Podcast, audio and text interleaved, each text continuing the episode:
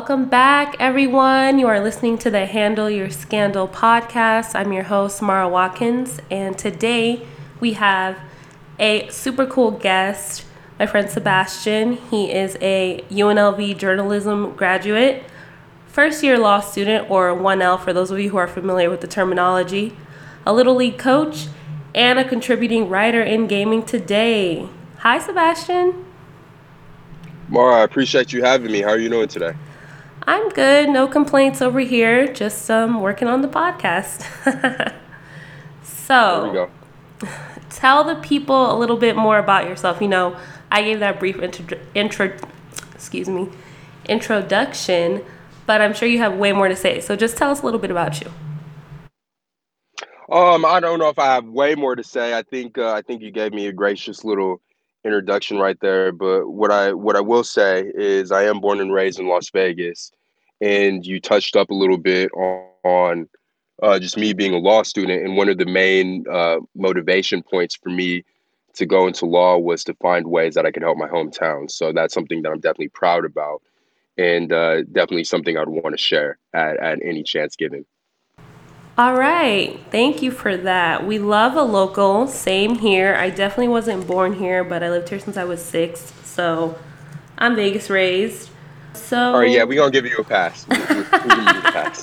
Thank you. I appreciate it. No, I mean, it's always awkward because um, when people ask me where I'm from, I'll tell them, like, oh, I'm from Vegas. And then I will mention that I have family in Ohio. so- And, and they're like, oh, so you're from Ohio. And I'm like, listen, if you dropped me off in the middle of the street in Ohio, I could not tell you how to get where we need to go. But if you drop me on most any Vegas street, I could definitely find my way home. So Okay. I say you I'm can drive home with your eyes closed. I don't know about my eyes closed, but I definitely could find my way. Ohio, not so much. So yeah, what have you been up to lately, though? I mean, I know we're on. Uh, well, currently, as we're recording this, we're on spring break. But by the time people hear it, we will have been back. But what are you up to? Man, I've really, uh, I've really tried to take advantage of this downtime to kind of just slow down and get things done at my pace. Um, one of the things I'm learning about myself in law school is as soon as my day starts, I'm just, you know, I'm just off to the races, and I don't take enough time to really um, do things at my pace. One, because you just don't have the time. You have to do things Man, at a pretty, uh, at a pretty hectic pace. Yeah, definitely. Y'all listen. Sebastian, he'll be at the gym at like 6:30 in the morning, and I've been trying to be one of those people, you know, it, it I was doing well before this whole thing, but it's whatever. Um, but yeah, he'll be at the gym until like 6:30 in the morning and then he'll still be at school hella late and I'm just like, "Oh my goodness." But that is definitely the law school life. You're at campus for like ever every day. So, how are you taking advantage of that downtime exactly? What does that look like for you? And I mean, and it's it, it's not and to just go back a step. It's not an issue, you know, of waking up at like you know in the five o'clock hour and you know going to bed somewhere around 10 30 11 o'clock. That's not an issue. Like if if you're if you know if you do this, um, that's just kind of what you're signing up for. And I mean, you know, you don't really blink twice at it. But when you're not, at least for me, I'll speak for myself. When I'm not under that same guideline, you know, I, I do want to take advantage by just slowing my morning down because usually I'll wake up and, you know, I'm right out the door. And, you know, like I said, you know, I'm really getting to it. But now, you know, it's nice to just wake up and stretch and, you know, maybe cook some breakfast as opposed to just, you know, grabbing like a nutrition bar and running out the door. So just trying to trying to do little things like that for myself. And you know, since we're since we're talking about cooking, uh, you know, just making a nice lunch or making a nice dinner and actually having the time to do that as opposed to just taking advantage of, of the meal prep that I set up for myself earlier in the week. So that that's something I, I really enjoy. And you know, as I'm cooking, you know, I'll throw in a nice little podcast or you know, just catch up on some music that I haven't really been listening to. So I would say that has definitely added um, just more richness in the day. No, yeah, I definitely agree just because I do meal prep during the semester as well. Being able to like cook breakfast, I'm personally more of a breakfast person. I just have always loved Okay. breakfast, brunch, those type of foods. And like the fact that I feel like when you meal prep breakfast, it's not as like good as like, oh, fresh cooked, scrambled or you know what I'm saying? Like it's just so different when you like like I can meal prep lunch and dinner it'll be the same kind of sort of but like breakfast is just in my opinion way better like fresh so what do you cook Um, this week I've been making some pasta, and I know that's nothing extravagant, but you know. um don't play pasta we love a good pasta so here, here's the thing about pasta. Here's the credit I'm gonna give. Pasta, pasta, pasta is like an art if you wanna if you wanna perceive it that way. I mean, every noodle has a purpose. Every every sauce has a purpose. I mean, you just can't mix any noodle with any sauce and expect it, you know, to be right. You know, so definitely not pasta, yeah, there, there's some vibes that go with the pasta now. You got to respect it. Yeah, so I agree with that 100%. Fun fact about me um, on my mom's side, we're part Italian, so I do not play about the pasta at all. We love a good pasta. So, Okay, so so I mean, with that being the case, I'm gonna tell you what I did then. Um, I'm listening. I went ahead. I went ahead. I peeled some shrimp and I let it simmer in this garlic butter sauce, and to me, it came out pretty bomb, if I do say so myself. that sounds amazing. Now I want shrimp, but Okay, but okay, but what you been making? Me, um, what have I been making? So I'm a breakfast person, so my breakfast it just depends on the day.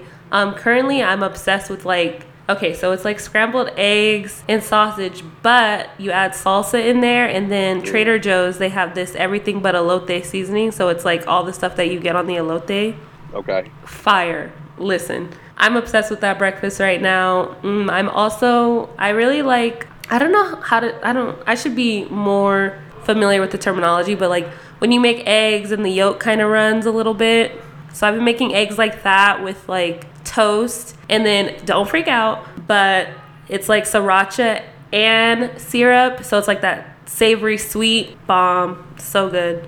Oh, I ain't freaking out. I ain't freaking out. And I'm definitely keeping an open mind. Yeah, But, no, uh, I love I love a good savory sweet. So that's what I've been making and then dinner, I've just been, you know, chicken, veggie, same thing. Like I'm not as creative when it comes to dinners and also it was really hard getting food the when I went grocery shopping. So maybe now that things have died down a little bit, I'll be experimenting some more, but I was getting whatever was still left by the time we got there that day. So- Exactly. I was about to say you're talking about the Trader Joe's seasoning. You know, your your options have been limited at Trader Joe's. I mean, they got the best frozen, so everybody's cleaning out Trader Joe's. frozen. Listen, I had never seen anything like it. I went with my friend the other day, and the entire freezer section was bare, Yeah. like ice. I've never seen that before, so that was crazy. um, yeah, and I mean, it, it broke my heart because I'm a fan of uh, the mini tacos they got. You get the mini tacos, you dip it in the ranch, and uh, you're having yourself a little party right there. but uh, you know, well, and but one thing that uh, that you said that I want to highlight for its importance is you're maintaining your intake of nutrients through vegetables, and that's something that can easily get overlooked day in day out in our diets. And um, yeah, I commend you for you know keeping that a part of your diet. Oh no, I love a good vegetable. I'm actually one of the people kind of get weirded out by me because I personally like vegetables more than I like fruit. Like I've never been a big fruit person because I have a lot of oral allergies, so a lot of fruit like makes my throat itch.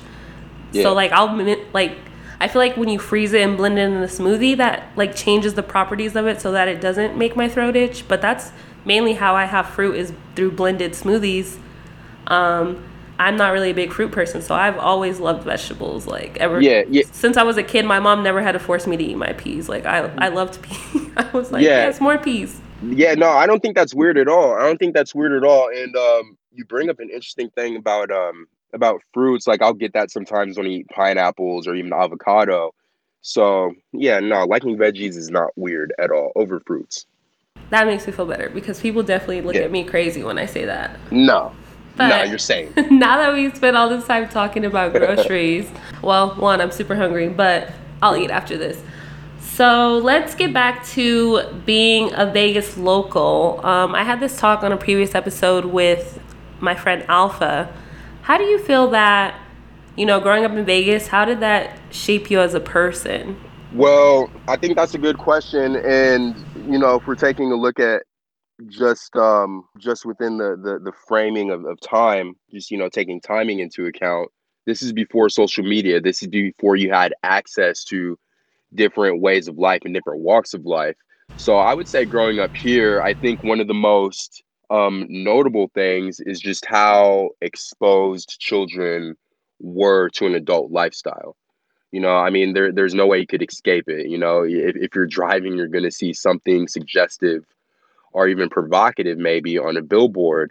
And that's going to force you to think about, you know, what that is if you are an observant child, which, you know, many of us are uh, or were, you know, you, you're you're going to have questions. You're going to ask the person driving the car, you know, what's that all about? And so I think from that perspective, a lot of us were forced to to learn through these adult themes and suggestions, and you know that that adds maturity in a sense. So I would say that that's one of the biggest takeaways I've had as a child in terms of the differences of growing up here as opposed to anywhere else. But now now, I mean, you can be in, you know, cornfield country and still get exposure to the things that you could really only get in Las Vegas. So things have changed for sure. I have never considered that. That is so true, though. Now that you mention it, I remember being super young, and you remember um, there used to be this advertisement, and it was like all the butts, and it was like you know I'm ta- you know which advertisement I'm oh. talking about, right? Oh, do I remember? yeah, and I remember like every time that would pass by, my mom would be like, "Turn your eyes," and like tell me not to look at it, you know. And I just what you mean, turn my I never even considered that. Like when people ask me how I feel about growing up in Vegas, I'm just always like, I feel that I've always been around so many different types of people growing up here because Vegas is kind of a city where everybody comes. Like, you know what I'm saying? Like, yeah. everyone comes here and you know, it's a cheaper cost of living, so people come here, and you have different ethnicities, different nationalities. So I feel like that's always yeah. what I've thought about. But definitely, I could see that when I was a child, being exposed to things that children maybe shouldn't have been exposed to, or at least in the generation, like our parents' generation. Well, I'm not going to speak for your parents, but my parents, there's very much like not that much talking going on. Like they would never explain to me, like, you know I'm saying? You would see the billboard and it's like just look away, not like, oh, these are, you know I'm saying? At least that's how it was with my family. I'm not going to speak for anyone else.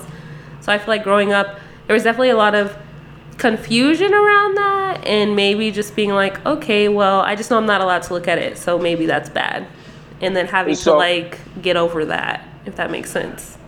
Right, and and I think um, just to complement that, I think what you bring up is important as well. We talk about just the you know the the amount of different cultures that we have in the city. Even if you escaped it, or if your parents were more conservative in that aspect, when it you know came to you know talking with you, you probably had a friend from a different background who had parents who didn't think like that, or who had parents that you know were working in the industry and you know they had to kind of raise themselves. And because of that you were probably exposed to that subject matter through them or you could have been exposed um, to that subject matter through them. So i think uh, the the different walks of life and the amount of diversity we have is definitely definitely one of the strengths um, about our city for sure. I totally agree. So you you said you lived here your whole life. So you went to unlv um, as I yeah. mentioned earlier. Did you have any minors? No, but um, as as some people might not be aware, you do have to have an outside concentration, even if you don't have a minor. And so for my outside concentration, an outside concentration has to be outside of your major. So my concentration was African American studies, but I did not take the minimum requirement to get a minor. Um, so I just have a major. Oh, wow. I didn't know that actually. That's really cool. I here's the thing i was super indecisive as an undergrad so i wanted all these different majors and i or minors and i took a bunch of different classes i took a lot of africana studies at san diego state i just never took like i think there was like one or two um i can't think of the word but like big lecture type things or small lecture type mm-hmm. things that you had to take in order to actually have the minor and i never did that so on the same boat as you with that so what made you decide to pursue journalism I mean, a, a, lot of factors. Growing up, I'm I'm a huge sports fan. Sports, you know, without sports, I wouldn't be the man I am today.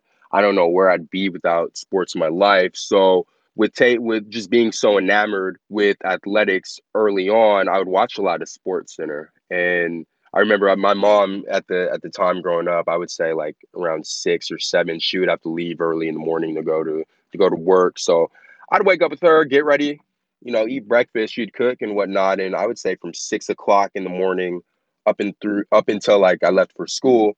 I would constantly watch uh, Sports Center, so I'd watch the rerun up until like the nine o'clock um, live edition, right when I had to get ready for school. So I would say that that was definitely an influence, and I just grew up watching that a lot. And as I grew older, I, uh, you know, my interests kind of sprouted away from sports, or I still, you know, I still have those interests, but I would say I just gained more diversity in my interest. And I would say what really pushed me is watching the coverage of uh, Trayvon Martin and the trial with uh, with Zimmerman, and just seeing the power that journalists had to to shed light on communities that you know were probably deficient in the the uh, the attention that they were receiving. You know, I thought that was a really powerful gesture, and you know, and you know, I thought like if I could be somebody who could you know figuratively give a voice for the voiceless, that's something that uh, that I'd want to do, and so that uh, that pushed me in the direction of journalism. That is very profound, I will say. Um, just that entire, from like childhood to switching, like childhood interests of sports leading to, you know, kind of being familiar with journalism and then taking that and using that as motivation for giving a voice to the voiceless. It's so interesting that you say that because when people ask me why I'm like why I've always wanted to be a lawyer, I've wanted to be a lawyer since I was 13 people always ask me like why I decided to go to law school because you know I majored in criminal justice, but you can do a lot of stuff with that. Why I still decided to go to law school actually was because of the Trayvon Martin case. I remember being an undergrad and um, that decision came out, and I felt really hopeless, but I also felt like I can give a voice to the voices Like people don't consider that sometimes people don't have the knowledge or the verbiage to communicate their demands and demand better for themselves. And I think that as someone who's always um, valued academia and stuff like that, having the opportunity to use my privilege as being a college grad and now a law student, eventually a law graduate, to give that voice to people who sometimes feel unheard is very important to me as well. So that's actually really I really liked that. and so and and be, and because of those reasons that you just shared, those are going to be the you know some of the the many proponents that are going to turn you into a great attorney, into a great businesswoman, into a great professional. So never lose sight of that and just keep that fire and you, you're going to do you're going to do amazing things. You're going to continue to do amazing things. I appreciate that. You as well. So you, when did you graduate from UNLV, if you don't mind me asking? This past, uh, this last year, so last spring. Okay, class of 2019. So yeah. you were in undergrad for journalism at a really interesting time, right? I mean, everyone's always so. everyone's always talking about like even now as we're witnessing all of this play out with um, Miss Rona people are always mm-hmm. talking about, you know, don't trust the media, fake news, fake news. That's been very big for the last um, three years or so, if you know what I'm talking about. How was that? So let's uh let, let's start by addressing the fake news, just you know the the fake news train of thought. I, I I think one of my one of my biggest principles when it comes to news judgment is just being a critical analyzer, just thinking for yourself critically. And if you're going to use the lazy rhetoric of fake news, you know, it, it's quite frankly, it's, you know, as I alluded to, it's lazy. Um, some news comes from credible sources. Some quote unquote news does not come from credible sources, and which gives validity to the idea of, you know, screaming fake news. At the end of the day, as a consumer, I think, you know, it's your duty to do your due diligence and see what sources are legit, see what sources are just mere opinion, and trying to decipher what can you use that's actually credible to help shape your thinking? And you know, I, I can go way more in depth about this, but I mean, at the end of the day, you know, are, are you taking it upon yourself to find out to see if the information that you're consuming is true? Like I said, I can go all day. I can go all day with it. No, I definitely agree. Maybe now that we have all this downtime, you should start a podcast. Man, you know what? You know what? The way uh, the way my 24 hours are set up.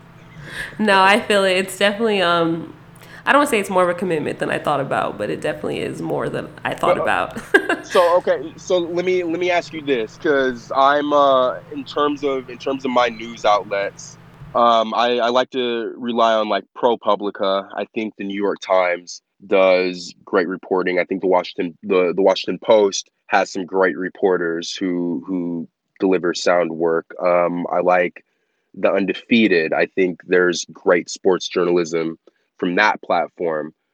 But I try to challenge myself is is um as tough as this is for me to to do. Sometimes I'll try to watch Fox News for like five minute five minute increments because that's all I can really you know handle at a time. But like I'll, I'll try I'll try to get that opposing opinion that opposing perspective just to kind of sharpen my judgments more but like what what are what are some trusted sources that you like to rely on i'm gonna keep it real with you Yep. I don't really like to engage in the news if that makes sense. What I kind okay. of how I navigate finding out news, I'm always on Twitter. I see something on Twitter and then I once I see something, I'm like, no. First of all, you have to read whatever it is that people tweet. People always react off of headlines and I just don't think that's responsible because headlines are meant to cause reaction, right? Like most of the time. Yeah. So I like to first click whatever it is, see if it's being reported anywhere else. I try to go for as non leaning anywhere as possible. I can't think of any websites off the top of my head. You just know them when you see them. You know what I'm saying? Like mm-hmm. you can read it and be like, is this trying to lead me one way or lead me another way? As opposed to obje- objective reporting. So now that you gave people some sources, maybe I'll use those because I trust your judgment. But no, I don't really. I try. I feel like this sounds so bad, but I try not to engage in the news too much just because I'm one of those people. I spent a lot of time when I was an undergrad um, in activism and just being mad all the time, feeling like that activism burnout, that hopelessness, you know what I'm saying? So yeah. I kind of try to protect my peace in that regard when it comes to engaging in the news. So yeah, maybe I should be better about that. Maybe one day I will, but as of right now in law school, I need to do whatever it is I can to protect my peace. Oh yeah, it's a survival game, you know, one day at a time. But uh, one one guy who's really just getting a lot of traction lately, but um, he's done some amazing work over the past three four years. Is a guy by the name of uh, Daniel Dale, and right now he's working with CNN. But um, what he is, he, he's a fact uh, checker um, for the president. So he's he literally his job is to take every statement the president makes each day to check it for its validity. And you know, with that being the case, you know the man is definitely being overworked right now. But um, he's doing he's doing some of the best, you know, truth invest investigation journalism in, in in the industry right now. So I think that's super interesting. But yeah, no, you talk about you talk about uh, burnout and just you know your your activist roots and you know just the passion that's in your heart um you know it can be it can be really tough you know sometimes it feels like the truth is an uphill battle because quite often it is. Um Man. but you know but but figuring out what you can do to to maintain your energy is important. And you having that self-awareness to know like okay you know there there's some battles that i might not want to pick is uh is is is great. Yeah, that was actually a big key from not episode eight, but episode six um, with my sister, my sorry sister Mercedes. We were talking mm-hmm. about how important it is to pick and choose your battles. Like, yeah. I cannot fight for everything all the time because then that leaves me with less energy to fight for the things that, in my opinion, I value and that I think truly matter. So that's super important. But no, I appreciate so, you saying all of these sources. I hope y'all were listening to that. Um, maybe I'll put it in the show notes. It depends on how I feel after editing. but y'all make sure to take notes.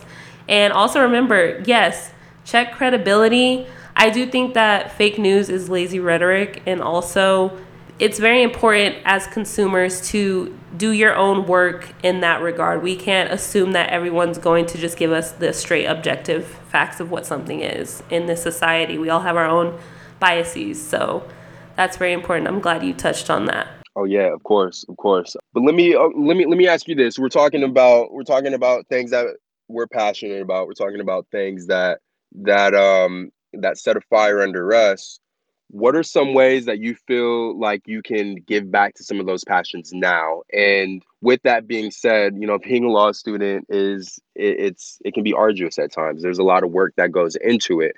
But do you think you found a lane or do you think there's a lane that you're comfortable in to where you can uh you know to where you can inspire others and help others? And I already know. I already know. There's a ton of ways that you're doing that, but you know, what would you? How would you classify that right now?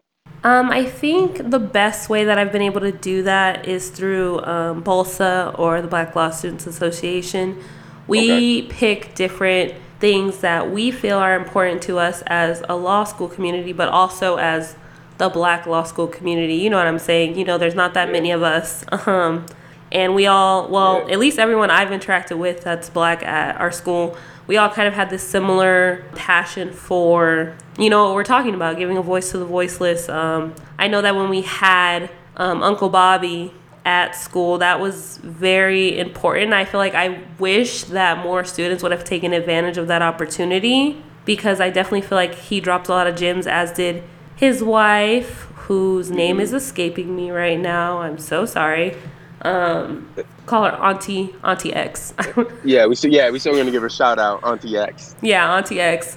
They were both you know very inspiring, and I feel like doing events like that, um, even getting more involved with BLSA at a regional level, is kind of what I'm doing to maybe not directly help the community. I would say I do feel like I've definitely chilled on my activism and all of that in the last two years, just because, like I said, I'm trying to just make sure like I can't help the communities I want to help if I can't even graduate because I burn out. You know what I'm saying? Like bingo. It's a big picture thing for me and it's like yes, right now maybe I sometimes I do have guilt about that. Like, you know, I used to be super in the streets protesting, but it's like that was very draining for me. And I feel like if I burn myself out before I walk across the stage, then what good am I to myself? What good am I to the communities I claim I want to help? So, right now, my activism and all of that, I do what I can. If I hear of something that's a good cause, I'll share it on my platform. Um, I'll encourage people to go if they have time. Unfortunately, my schedule kind of is all over the place. Well,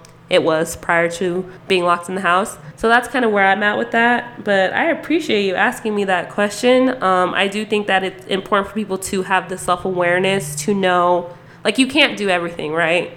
Mm-hmm. So you have to have the self awareness to know, like, okay, maybe now I'm not protesting, I'm not out in the streets, but once I have this JD, once I pass the bar, I will be a greater asset to people who I want to help than me protesting in the streets, if that makes sense.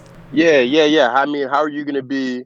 How are you gonna be a gas station and fill people up so they can be fueled up to get to their dreams, and you don't have gas yourself? So you know, exactly. you gotta, Can't you gotta take care of yourself. Cup. Right. Exactly. Okay, so we spent a lot of time talking about why I decided to go to law school. Why did you decide to go to law school? Is it kind of that same passion you had for journalism, for giving a voice to the voiceless, that led you to law school, or what did that look like for you?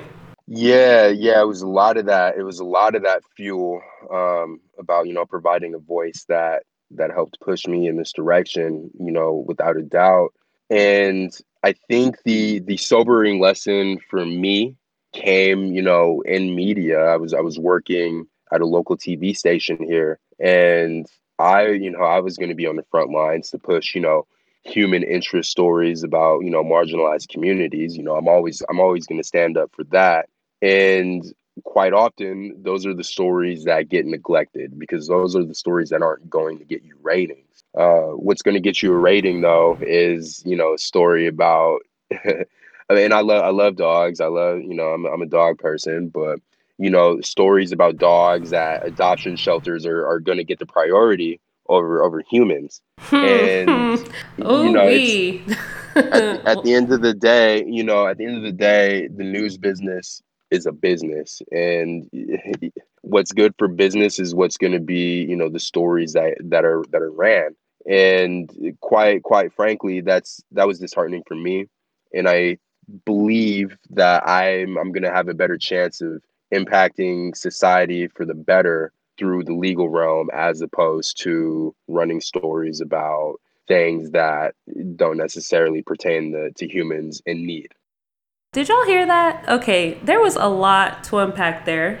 So I I love that so much. So what he's saying is that in journalism, sometimes it's just a business like any other business. Y'all know what's up. They're gonna do what they can do to get their ratings. They need their ratings right to have all of that. So he decided he would be better suited in law school. And I definitely agree. I feel like you even when I first met you, funny story, y'all. I met Sebastian because I was coming home from school and I was like, you know, I think I did I have on a UNLV law shirt? I feel like there was a reason you asked me. Like I had to be wearing like a UNLV law shirt. You had you had the shirt, you had all the books. yeah. Re- the Rolly backpack. but yeah, so he saw me and he was just asking me about law school and telling me about how he was um, in the process of uh, going to Boyd and I just knew when I met him, I was like, oh no, he's going to be a great asset to the legal community. Just the way he carries himself, the way he speaks. I feel like having that journalism major definitely makes you a good communicator, if that makes sense. Would you agree with that? Yeah, and I appreciate all your words right now. Yeah, so I feel like you having that journalism major, do you would you say that it gave you gives you an advantage of sorts. Do you feel like that? I mean, I'm not trying to say like judge your counterparts or your um, colleagues or anything, but how do you feel that just personally having that journalism major has helped you in your law school journey? Because something I wish I had done was majored in communication or maybe double majored or something because I feel like it's something you don't really think about, but it definitely helped. For sure. No, and what I will say in terms of, you know, my colleagues who did you know who who had a who had another major or another concentration is there's going to be benefits that that each line of study has that others may not. So we're we're all we're all benefited in one way or another just by pursuing that undergrad education. In terms of journalism you have to meet deadlines. You have to you have to be a clear communicator where, whether it's orally or, or, or you write your words down. You have to be clear. You have to be concise. Those are definitely skills i've learned. You can't be afraid to speak to people.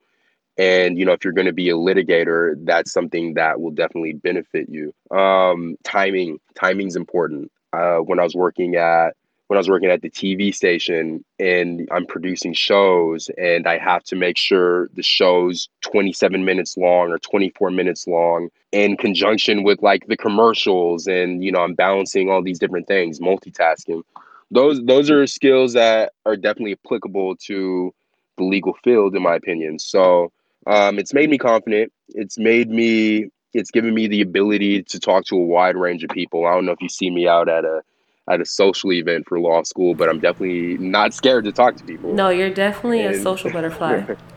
And you know i think i think those things can definitely uh, be proponents to success. No yeah definitely. Everything you just mentioned I could see how that would, especially the deadline thing. Let's talk about yeah. it because yeah. law school is just deadlines. Like everything is due, especially you're taking legal writing. That's like yeah. So those... I just had to turn in a brief. Oh my gosh, you guys turned in your briefs already? Wait. Um, we like our, our draft. We had oh, draft. I was like, I definitely remember turning ours in in April. They no, yeah. What? Mm. Mm. How's mm, that process? Yeah. How's Keep that process that. going for you? Is that so? In terms of in terms of deadlines, while I have learned them and I, I try to abide by those rules, if my deadline's 9 p.m., I'm turn I'm making my submission at 8:59. Like, Feel there's it. no way I, I can't finish early and just walk away from it. And I'm really obsessive about things like that. And whether or not that's healthy is a different, uh, you know, that's a different conversation. But, you know, I'm going to take that time and I'm going to try to do the best that I can do. And yeah, that's uh, that's what my draft looked like pretty much. So I was, uh, it was due, it was due this past Sunday. So yeah, I was locked in. I might have had to miss, uh, miss an online virtual game night, but, uh, you know, it's just something I had to do. So I'm the same way. I feel like that's just lost. Like every, it's a, just a giant gathering of people who have these qualities. I feel like me, even if I do finish something early, technically, like even with journal, if I finish a round early, um, I know that you know, no, like it's finished, but I'm gonna still look at it like seven more times before I email my round two to tell them, oh, it's on the stack, because that's just what's gonna be important when we're attorneys is that attention to detail, that being meticulous. Yeah. So no, I'm definitely right there with you. I'm pretty sure I turned in my final draft of my brief, my appellate brief at like 11:56, 59 or something crazy like that. Oh, Just oh, you because that's what I'm about to be doing. That's that's what I did. I mean, I didn't turn it in at 11:59 because I have this big fear of my Wi-Fi like saying "f you," so I give myself enough yeah. time so that if it doesn't upload, I still can like run to another computer and like turn it in. But yeah, definitely feel that. So um, before all of this, where were you currently working? What were you doing? Are you working from home right now? What's what's going on with that? Um, before all this, so law school, you mean? No, sir. Um, oh. us being like, well, I don't know what you're doing, but I haven't left my house in like four days, uh, except for like walking outside. So like before oh, so, all this. So, um, man, okay. So before all of this, um, I was uh, I I was writing a weekly column for Gaming Today, but um, at the time of at the time of our recording this, you know, the the strips shut down. Shut no down. It's it's crazy. I I think um, if I'm not mistaken, this is something we haven't seen since JFK was assassinated. Literally. Prior to, prior to that, I think um, I think things of you know gaming operations have been running since 1931, um, if I'm not mistaken. And if you haven't learned anything, learn that you need to go fact check me right now. I said 1931. Um, it could be a different year, but I'm, I'm gonna I'm gonna rock with that. I believe it's 1931. But anyway, with everything shut down, there's nothing for me to write about right now. So we're on a brief little hiatus. Uh, we do a we do a paper publication weekly, but we're gonna switch to online for the time being for at least you know at least the next two three weeks. So I was doing that, but with this downtime, it has given me time to work on the feature component of my section or of my assignment because I typically write on gaming promotions and um, you know with with no gaming I'm not able to do that. So with my feature assignment, I'm able to have a little more um, autonomy with things that I want to cover and write about. And some of the things I'm going to be writing about are different venues opening up in Nevada. So, you know, we're going to have Allegiant Stadium open up this year. We're going to have the MSG Sphere open up next year. So, you know, I'll, I'll have the opportunity to write about those things. And I'm just going to use my downtime, you know, reaching out to contacts and just setting up stuff in the future. So, you know, when everything does, uh, you know, does blow over, you know, we're able to pick up where we left off and be productive. Oh man, yeah. You know what's funny? Like it wasn't the first thing I thought of, but definitely after they shut the strip down and I was thinking about us preparing for this interview, I was like, what is Sebastian going to do? What is he to write about? There's no more strip. Like, the strip literally just shut down. So, I feel like now that the ship is shut down, though, like, do you think online gaming is going to, like, have a new boom during this whole coronavirus thing, uh, COVID 19? I mean, I think uh, I think there's going to be more demand for it for sure. I mean, you definitely have uh, you have people who are addicted to gambling and they need to you know, get their fix somehow, or you know, they need to be able to to pander to that somehow. Um, I'm not. I'm I'm not fully aware of what kind of legal restrictions we have in state in terms of online gaming. I know I know betting through apps like FanDuel. I, I'm I'm I don't believe that's allowed here. I believe our gaming commission and our state legislatures kind of done away with that so we can have more business to our local gaming industry but um just nationally domestically yeah i mean you're, you're gonna you're gonna see a, a little bit of a spike a little bit of an uptick when it comes to that i believe i feel like it's gonna be a lot of it because yeah. people love that and i just feel like at this point are there laws it just feels crazy like this feels like this right you know what i'm saying like unprecedented never before. It feels like a movie to me personally. But yeah, so, you know, when we could leave our homes. You had a lot of different things that you were juggling. I mean, you are in law school, you were a little league coach. Vol- I feel like you volunteered in the community. I saw you at um, the Justice, the Fellows thing, Justice Douglas. Is that what it? Yeah, yeah, yeah. Sorry, yeah, the pre-law fellowship. Yeah. yeah, the pre-law fellowship. You were volunteering with that, um, contributing writer for Gaming Today. So, tell us about that. How did you balance all of that? Like, I just got tired reading it, to be honest. Man, so I'll uh, I'll give you a little update on on Challenger Little League. So I am a coach of Challenger Little League, as you've uh, as you talked about, and what I love about Challenger is it's a it's a subdivision of the official Little League baseball that we know in America, but it's for students who have uh, physical and cognitive developmental disabilities.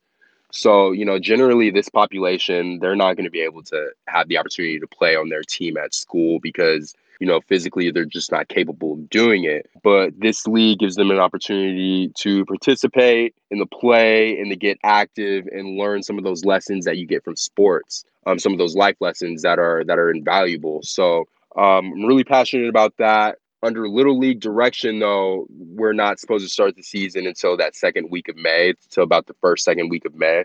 So right now, internally as an organization, we're trying to figure out, or locally as an organization, we're uh, we're tampering with the start date in September, so we're trying to figure that out. Um, you know, one day at a time. Um, just bringing some really good minds to the table, and we will figure out a solution.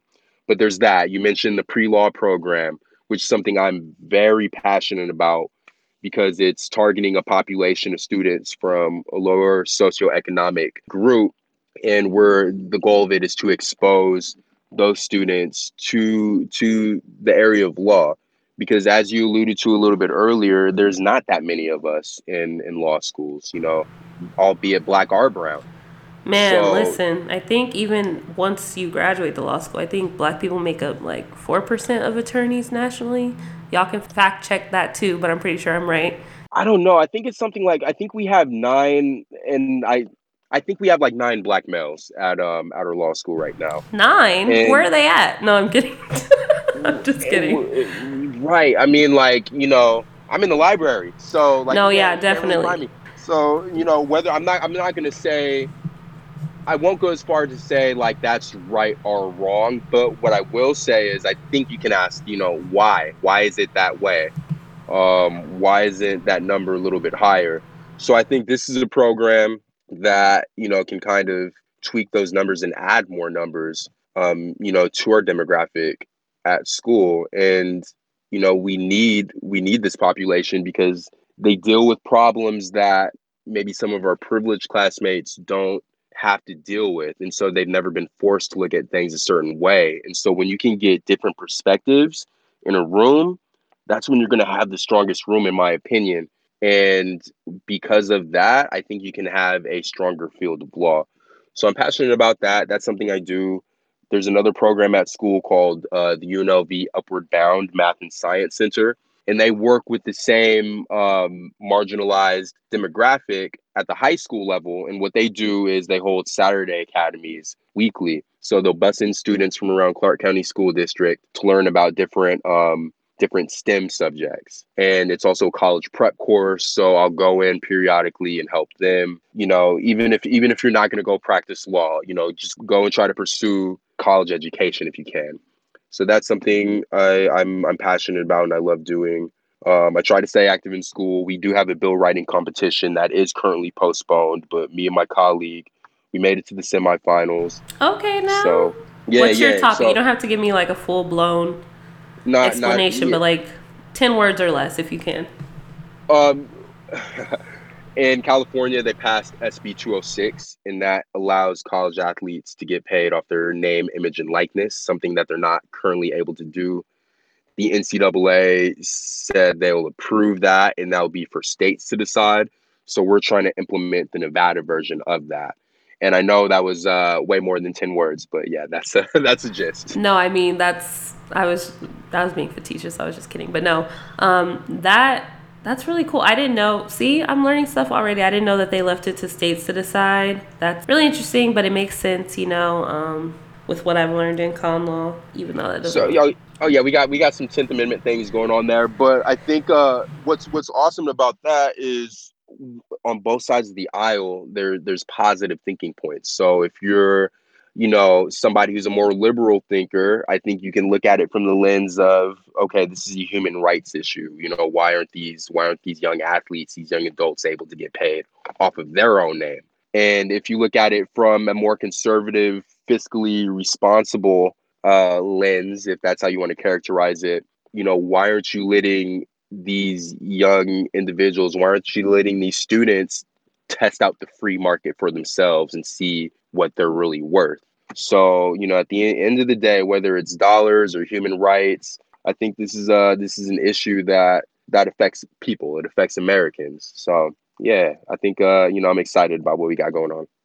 Yes, that is that is really important. I've always wondered that. Like, I mean, you know, and then you're gonna have the naysayers who say, "Well, they get paid to go to school. That should be enough," and it's not in my personal opinion, I don't know, people can have their own opinions about it. This is not a podcast where I try to appease everyone. That's just how I feel about it. So, wow. First of all, let's take a moment because I'm learning stuff about you that I didn't even know or I would have put it in the introduction. But you are involved in so many, you know, important causes, especially for black and brown youth or underserved communities. So let's just, you know, I don't have a clap sound. I said I was gonna find one by this episode, oh, see, but I didn't. See, yeah, you know, yeah, let's you don't got to clap, clap, for, for that. me. I, I, I, appreciate you. You don't have to clap for me, but I, I will say this. I, um, I do, I do all these things, not necessarily, you know, for recognition. I could care less about that. But one of the things that really motivates me is understanding where we came from as Black people. Um, you know, our, our family our family or our ancestors they didn't have the opportunities that we had um, there or that we have they died for us to have this these opportunities. They, Talk they protested it. they did all these things so we can have these opportunities. And the last thing i would want to do is to to see all that sacrifice go in vain. So every day it's it, it's a blessing. It's a gift that we have. It's all perspective. You can wake up and think like oh man like it's five o'clock. I in the morning. It's early. I got to do this. I got to do that. Or you can wake up with like, oh man, it's five o'clock, and I'm thankful, or I'm I'm I'm fortunate enough to have to have another day on this earth. And so, yeah, if you adjust if you adjust your attitude with some gratitude and and try to think about the people that came before you, I mean, it, it, it feels like all the things that you know, all the time that I have to commit is not really that big of a deal. Yes, we love a good attitude of gratitude. If y'all know on Instagram, I do gratitude days where we express yep. our gratitude for things. So make sure every day I do gratitude every day, but you know, I do gratitude days to give my followers that time to reflect. but yeah, no, totally the perfect mindset to have. And I know you don't do things for recognition. I can just tell when, you know, anyone who's around you, I feel personally can tell that you genuinely just care about these things. And that's just really refreshing, you know, especially I'm not going to say there are people in law school who do things just to have the title, but I'm not going to not say that either. So it's really. I, I'll say it. I'll say it. There's plenty of people that do it just for the title. so he said it, not me. But you know, it's really refreshing to be around people who have that passion, and I think that's something that stands out. You know what I'm saying? It separates the real from the fake, and you know who is genuine and who is just like, okay, whatever. You know what I'm saying? So I definitely appreciate that about appreciate you. I appreciate that. Thank you. So, you know, this year has been insane. You know, can we agree on that? You know, between Agreed. I concur.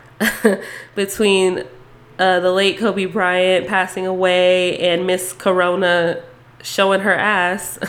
um, Corona out here wilding. Right. Um, what has been your focus so far? You know, with all this craziness prior to this chaos, like what have you been focusing on in 2020? Did you learn anything in 2019 that you're trying to hammer in on this year? Tell me about that.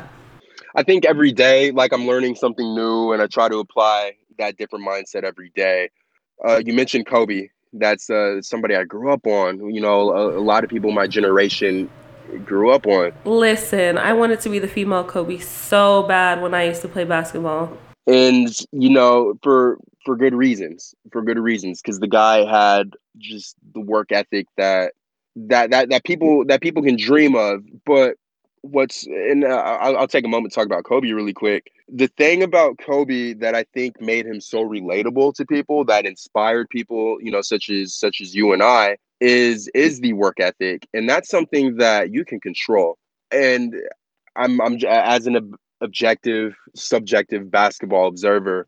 Kobe necessarily wasn't the best physical athlete. Like he was a great athlete by all means, but he wasn't necessarily the best at any one thing. But the thing that he was the best at was his work ethic. Period. Um, and because of that, he was able to grow exponentially as a basketball player and as a professional. And you know, that's something we can control.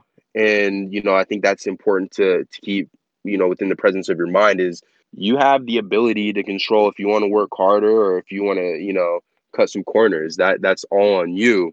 But I think the overarching thing about Kobe is that, you know, none of this is promised. None of this is promised. So, you know, every day don't don't take it for granted. Don't don't think that just because you're here today, you know, you're gonna be around tomorrow because everything can be gone.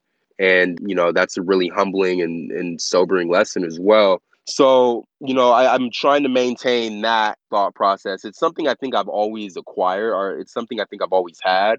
But um, you know, remind tragic reminders like that just make it that more that much more relevant at least in my life. So that that's a huge thing and also just being present in moments. I would say that's probably been the biggest hallmark of the past few years of my life. Um, you know, the older we get, the more we realize how fast time is really flying. And if you're not going to be present now, I mean, before you know it, you're going to look down the road and be like, man, I uh, I could have got so much more out of that particular moment.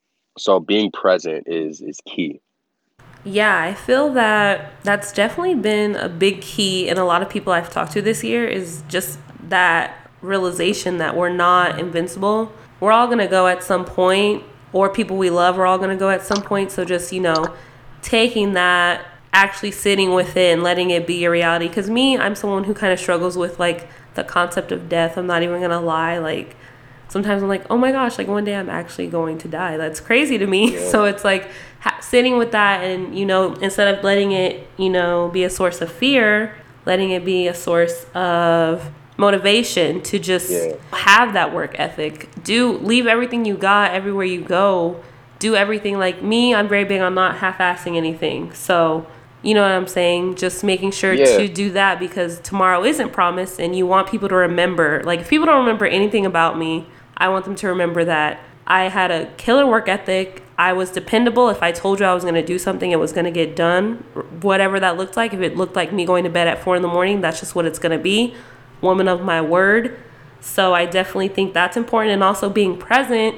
Now we're learning more than ever that it's so important to be in the moments when you're there because you never know when your last moment with someone is going to be. And it's like, were you having dinner with them and checking your phone every two seconds? or were you actually engaging in conversation? Me, when I go out, I put my phone in my purse. Like, I like to be there with people. If I invite you out, I'm not gonna sit there and be on my phone the entire time because those are moments that you can't get back. And it's like your memory is better when you are fully present with people and spending that time with them or even with yourself, you know? I definitely think having us stay in the house has served as a reminder to me to be present and be intentional about every activity that I'm doing. So right now, I'm recording this episode. So no, I don't have my phone because I need to focus on the episode. You know what I'm saying? You know what? And I know we're talking about being present, but I do want to go in the past really, really quick. Go ahead. Um, I was so excited about doing this podcast that a couple weeks ago, like I had plans, like, okay, you know, I'm gonna get like a nice little bottle of wine. We're gonna sip on the wine, have a good conversation. And now because of social distancing, we're not doing that. But I will I will be sure to send you a bottle of wine for this. I appreciate it. No, um, no, no. You do not have to do that. I appreciate you. Man, no, I was I was excited. I'm like, okay, this is gonna be a nice little podcast. no, yeah, I was super excited too, and I was like, okay, cool. Um, I gotta make sure I do X, Y, and Z, and then all this happened, and I was like, all right, Sebastian, we're gonna have to do it via Cleanfeed. Um, and see, and you and you made and you made it work, and you made it work. Adaptability. That's.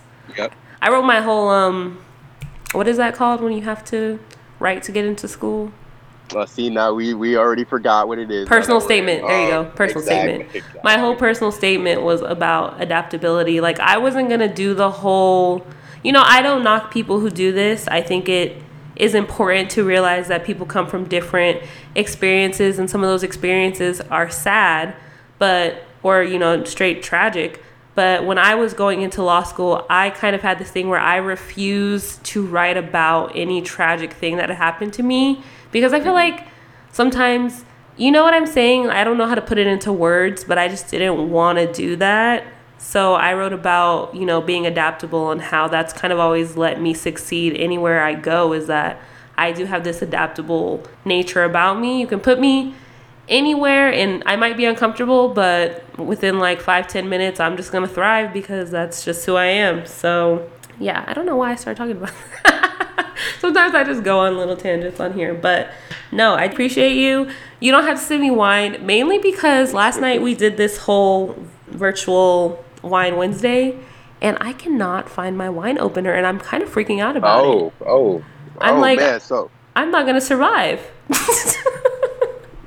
so you under the force detox? You can't even choose. No, I'm gonna find it. It's just a matter of me finding it and actually dedicating time to it. The last place I remember having it was in LA when we went for BLSA's regional retreat or regional convention. So I'm gonna look through all those bags because I had many bags on that trip. And then if not, we're just gonna tear them apart. I need a spring clean anyways, so we're gonna make it work. There we go. but I appreciate you. So, you know, we're locked in. well, yep. you should be. Stay your asses at home unless you have to leave. Please, please. If you have the privilege to and you don't have to work, you know, shout out to the healthcare workers. We appreciate you. But since we are having all this time and you know you're you're having that downtime, is there anything you're currently binge watching, reading, any other hobbies that maybe before law school came and disrupted your life you had that now you kind of put to the back burner that you're bringing back? Tell me about that.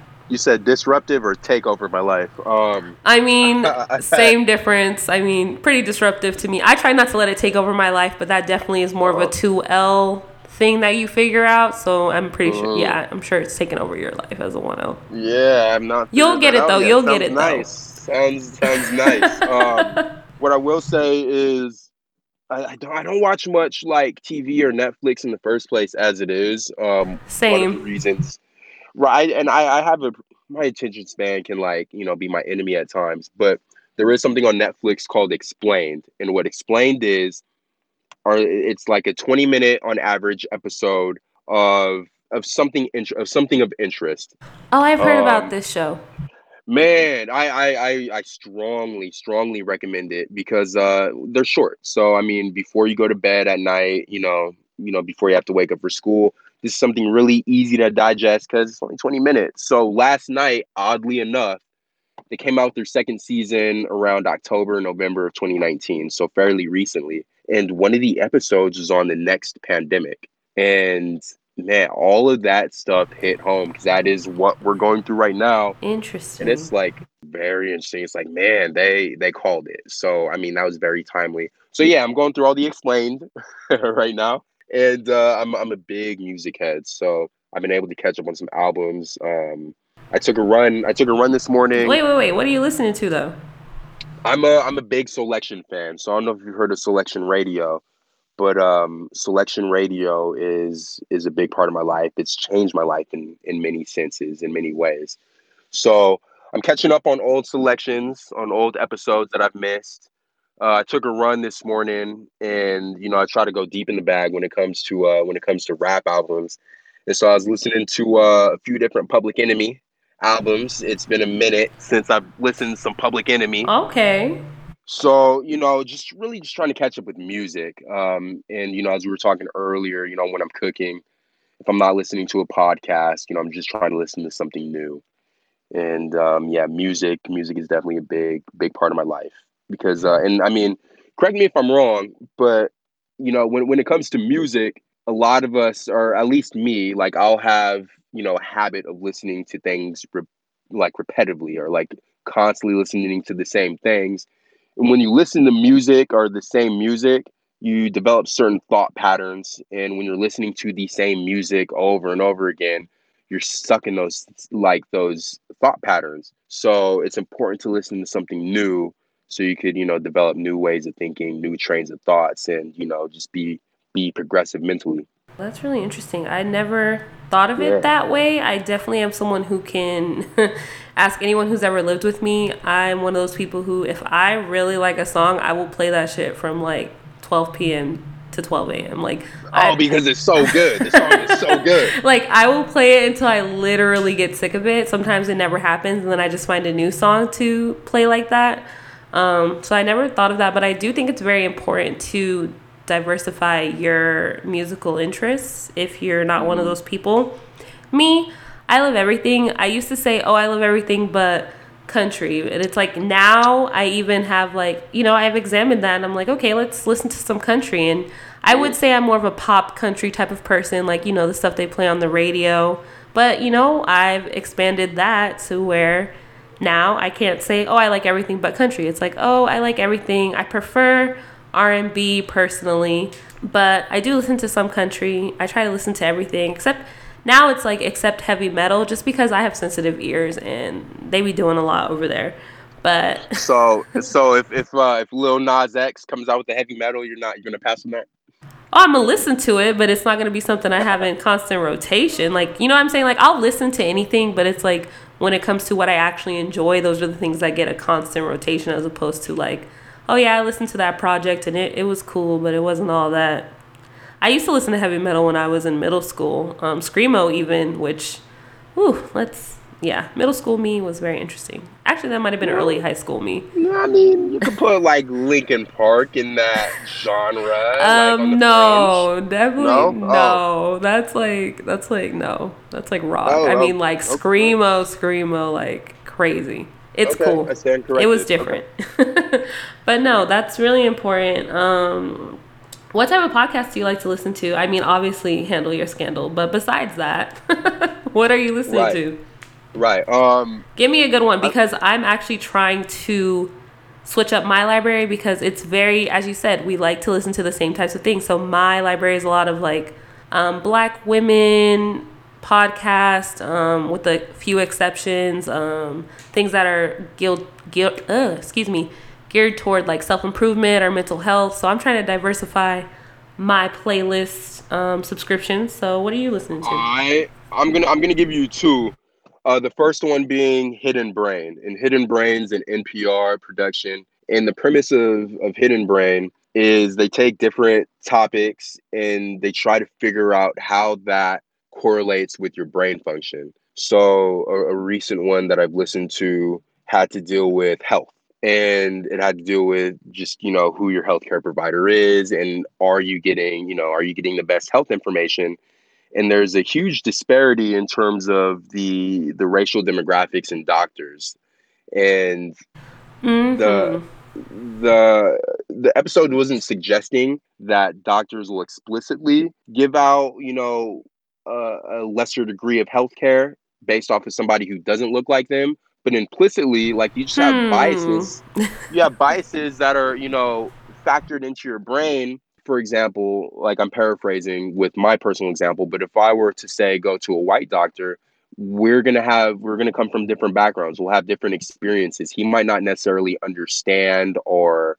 um, be able to fully comprehend or, or just have the maybe the empathy that uh, a doctor from a shared experience might have. And that that's just uh, right. an example. So that's um that was a recent episode that i listened to and you know hidden brain oh another interesting thing i heard from hidden brain recently was the idea of, of if, if you're commenting on a social post like if you're on Twitter, we talked about Twitter earlier. If you're on Twitter, you're going to say something and one group's going to get outraged. And then there's another group that's going to be outraged for a completely different reason based off of what you said. They're going to be mad at the group who's outraged.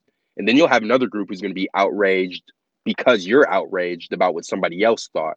So I think a lot of times, you know, through social media, we have the feeling of wanting to be heard and we'll voice that displeasure through you know a post and there's a there's a, a, sensory there's a sensory part in our brain that elicits pleasure like we get we get a good positive reaction when we comment on these posts, but in reality, what are we really doing? And the answer is nothing just by commenting on a post. So a lot of interesting brain stuff. The second one I would uh I would refer you to is a podcast called Earn Your Leisure.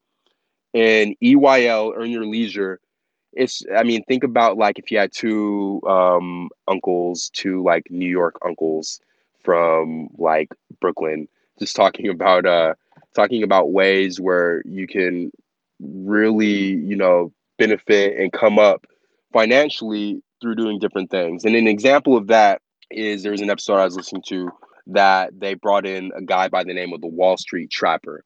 And long story short, hmm. the Wall Street the Wall Street Trapper, he is a stock guru. He is a market analyst, stock guru. He's from Holly Grove, New Orleans, like you know the same hood. Uh, we're in the same area, same area of Lil Wayne. And anyway, he um he got sent to prison on a federal charge for about 11 years. Oh damn. He came out, he wasn't he didn't know how to read going into jail and he came out as the fully functioning reader and ultimately like a, just a stock analyst, a stock genius and he turned his bad situation into something that's really positive and um, you can find that episode on Earn Your Leisure. So yeah, I'd suggest that too. I appreciate that. Um, definitely yeah good to listen to different things. As you said, having different perspectives are yeah. it's a very important part of being an adult, being a, a member of society. Yeah, so I'm gonna definitely listen to that so I can get off of my um, self help slash. I also am really into true crime and paranormal activity podcasts. Those are really interesting okay. to me too.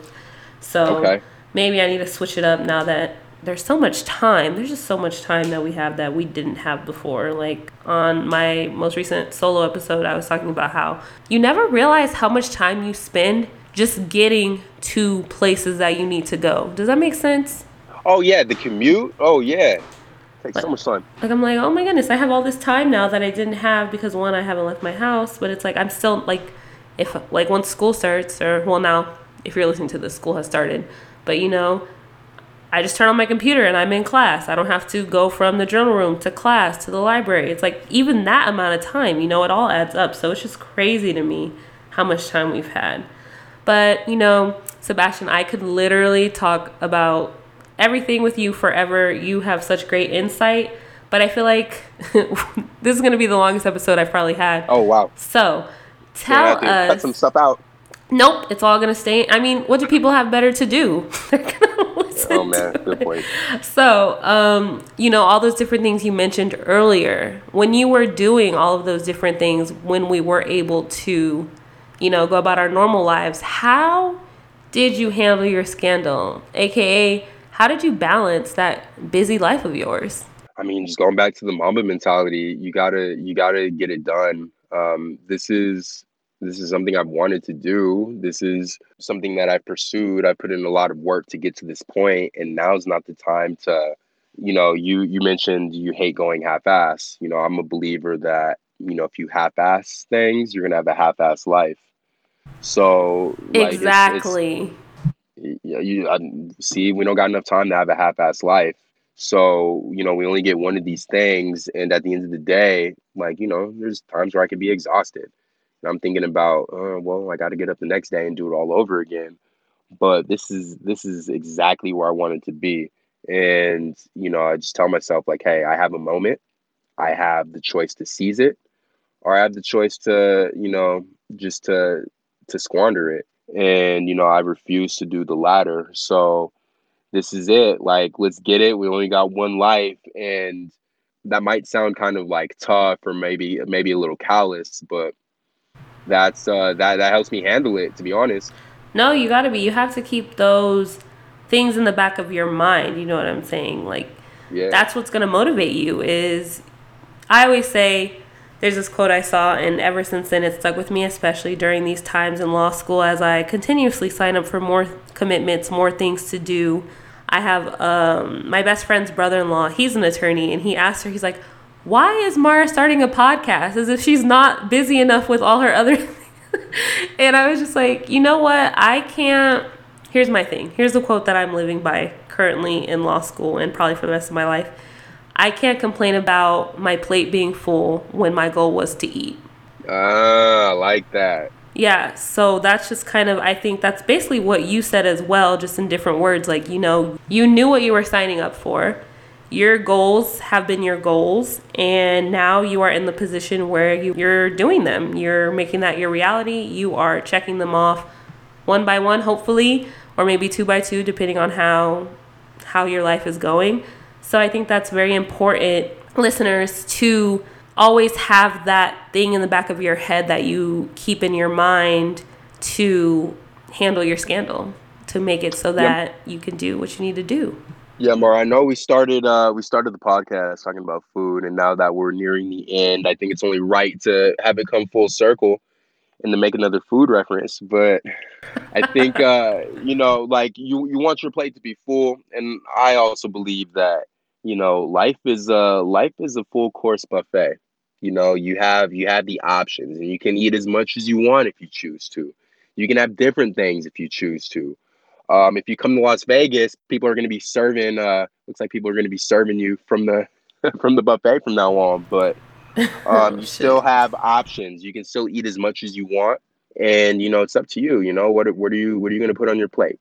Are you just going to put you know a little bit? Are you going to have the the full array of nutrients and you know balanced out with some of the good stuff you know what do you want and you know i i would just encourage everybody to to you know keep their plate full Exactly. And that was the perfect way to wrap up this episode because I am actually really hungry. so I do need to go eat.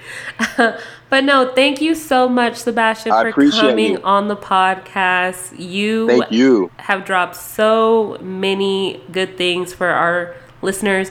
Y'all better have been taking notes. If you didn't, you know what? Just pause it right now, rewind, go back, start it over because there are just so many good things that my friend Sebastian told us. So, with that being said, Sebastian, thank you so much for coming on the episode. Period. um, listeners, you. y'all have a good rest of your day and make sure to handle your scandal.